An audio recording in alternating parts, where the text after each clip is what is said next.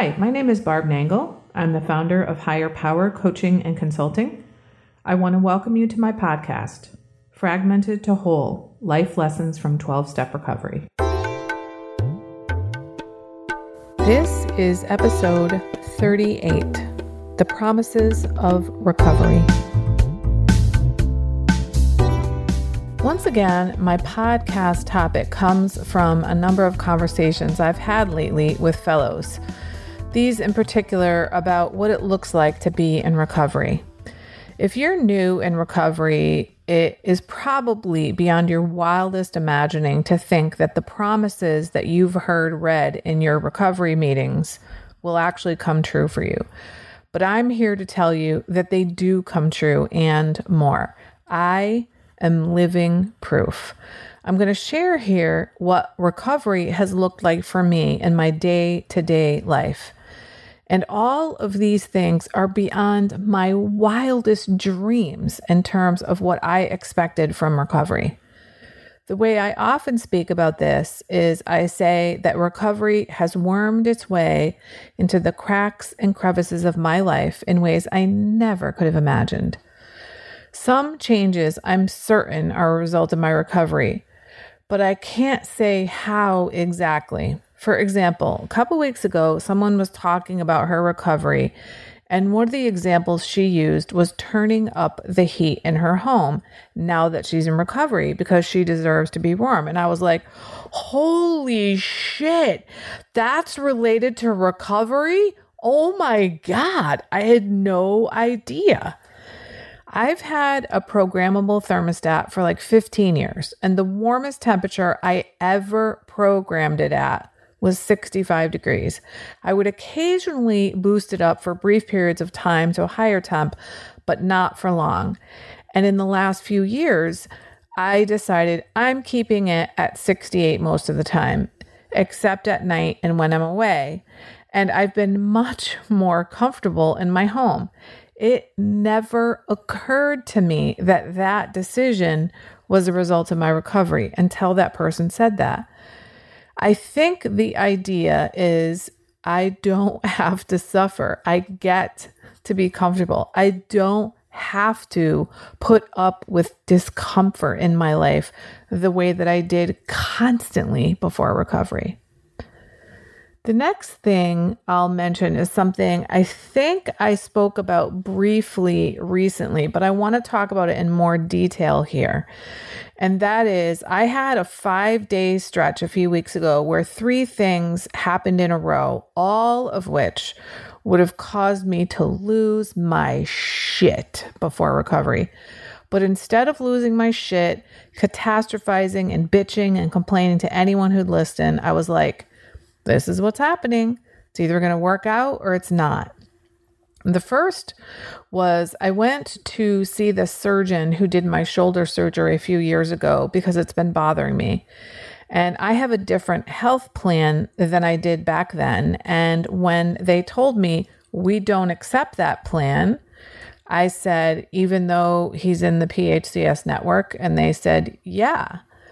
And I said, okay. And I left. I went home and called my health plan. Now, in the past, I would have been a fucking asshole to the person in front of me and to the person that they had me on the phone with. I would have been fuming and argued with them and thought it was right. And I would have been really, really angry. And I also probably would have talked about this, excuse me, bitched about this to lots of other people. Two days after that, I was working on my computer and my screen just went completely black. Now, for me, my computer is my most important tool next to my brain. So this was huge for me. And my immediate thought was, well, this is either going to work out or it's not going to work out. Hopefully, it's not going to cost me a lot of money. And hopefully, I'll be able to retrieve any data that was on my computer. I was grateful that I used Dropbox for the vast majority of my stuff. So I knew most of my important stuff is backed up. But in the past, oh my God, I would have lost my mind. I would have spent a bunch of time and energy catastrophizing about what this would mean. And I probably would have spent hours thinking about all the horrible things that could possibly happen as a result of me losing all my data. Worst case scenario after worst case scenario after worst case scenario. But I didn't do any of that. I knew it's either going to work out or it's not. Then, a couple days after that, I was driving to a meeting an hour away because I was going to be speaking. And it was a really rainy, crappy night. And I had plugged the phone in to charge it while driving because it was getting kind of low. And before I started, I glanced briefly at the GPS and I knew all I knew was that I need to go 91 north, 91 north to Route 9 north. But I didn't know what was going to happen after that.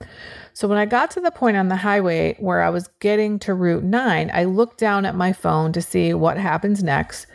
And I saw that even though the phone was plugged in, there was so little juice that all that appeared on the screen was a tiny little lightning bolt, which means it wasn't even at 1%. And my first thought was, well, it's either going to work out or not. I'm either going to make it there or I'm not. I did pray for sure, and I was eventually moved to unplug the phone from the car and plug it into my external charger. Now, I don't know if that mattered, but it seemed to me that it charged pretty quickly because I had spent a few minutes from the time that I noticed that it wasn't charged before I made the decision to switch it. And it didn't seem like it was uh, getting any charged anymore. At one point, I actually stopped and got out of my car and got into the trunk to get a Well, I didn't actually get into the trunk. I reached into the trunk because I knew there was a fork in the road coming where I was going to have to go either west or east on another highway. And I thought I knew I needed to go west, but I wasn't positive. So I wanted to look at the map. Now, mind you, I'm on the side of the highway, pouring rain, freezing cold, fog everywhere, all that kind of stuff. And it was just what I needed to do. And I didn't get all freaked out and I didn't get all pissed off and I didn't get all panicked. And lo and behold, by the time that next fork came along, my phone was charged up enough for the GPS to work. And I got to the meeting about one minute later than I had originally expected to get there. So that night, driving there, I would have spent all that time just making myself feel worse and worse and worse and worse if this has happened before recovery. I would have catastrophized and activated my internal drug store by ramming, ramping up the cortisol and the adrenaline and all that stuff, and spending my time thinking of all the shitty things that could happen and being upset that this happened to me. But instead, I was like, it's going to work out or it's not. I had already let the people know I was on my way there. So it's not like they would think Barb is some irresponsible person and just didn't show up. They would have known something happened. And I knew eventually my phone will be charged again at some point and I'll be able to contact them. Now, all three of these things happened in such rapid succession, and it so that it really showed me how far I've come all three of them I just sort of took in stride. And it's just amazing to know how I would have handled them in the past. Now, moving on to another story, I was talking with a sponsee the other night about this notion of how recovery seeps into the cracks and crevices of our lives in ways we just couldn't imagine. And they told me that the other night they went into the refrigerator and opened the door and just let it stay swung wide open. They used to lose their mind when other people did that, but they just stood there and let the refrigerator door swing open while they prepared their food and were completely okay with that. Now, I said, I don't know if I'm that far in my recovery. I don't think I could stand there with the refrigerator door open. But I've had uh, some progress in a number of other areas. I realize that I have all kinds of distorted thinking about things that still continually bubble up in my consciousness. One of them is several months ago, this thing happened with my dishwasher. I had this belief that I absolutely could not run the dishwasher unless it was 100% full. Now, this definitely had to do with being environmentally aware, but also it was like, this is the way things are supposed to be done. This is the right way to do it. And those beliefs were so deeply ingrained in me that I didn't even realize I had those beliefs. They just were. And a few months ago, I just decided one day, like, I'm ready to run the dishwasher because I'm going away for a couple days. The kitchen is clean, and I'd really like to come home and not have dirty dishes in my dishwasher. So I ran it when it was not quite full. Imagine that. And since then, I have actually run it a few times when it wasn't completely full. And I haven't had a panic attack or freaked out or felt shameful about it because that's exactly how I would have felt in the past. Now, the newest development, which was just in the last week and a half, also has to do with my dishwasher. And that is, I've realized I also had this belief that I was supposed to fit every single dish that's dirty into the dishwasher. In other words, if there's one more plate, I've got to find a way to cram that plate into the dishwasher. Even though I'm going to be running the dishwasher again and again and again, somehow holding that plate aside for the next load wasn't an option for me. It's not like there was any thinking going on about this. It's just the way things were. And just recently, I was like, wait a minute, I can leave this in the sink and run the dishwasher without it because I'm going to run the dishwasher again. And it was just mind blowing to me to realize that I've been operating under these assumptions about the way things are that are so deep that I don't even recognize that these are thought patterns.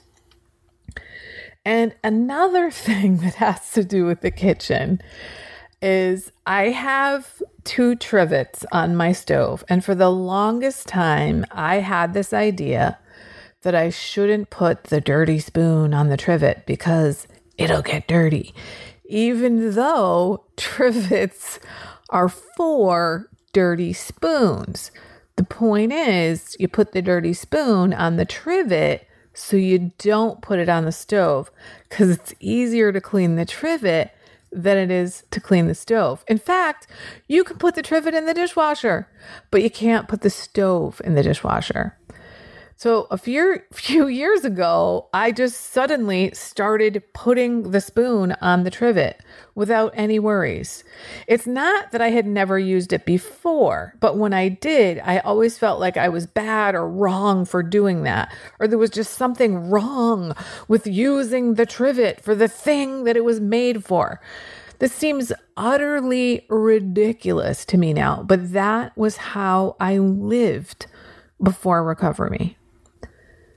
Another thing happened just recently over the holidays that really helped me realize I've got some recovery here.